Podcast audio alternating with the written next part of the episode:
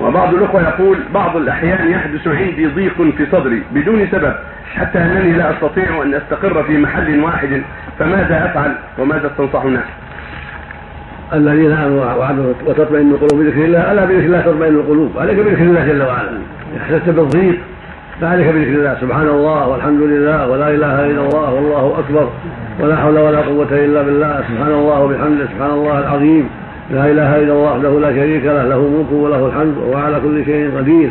تكثر من هذا، من قراءة القرآن، تعوذ بالله من الشيطان يزول، الحمد لله.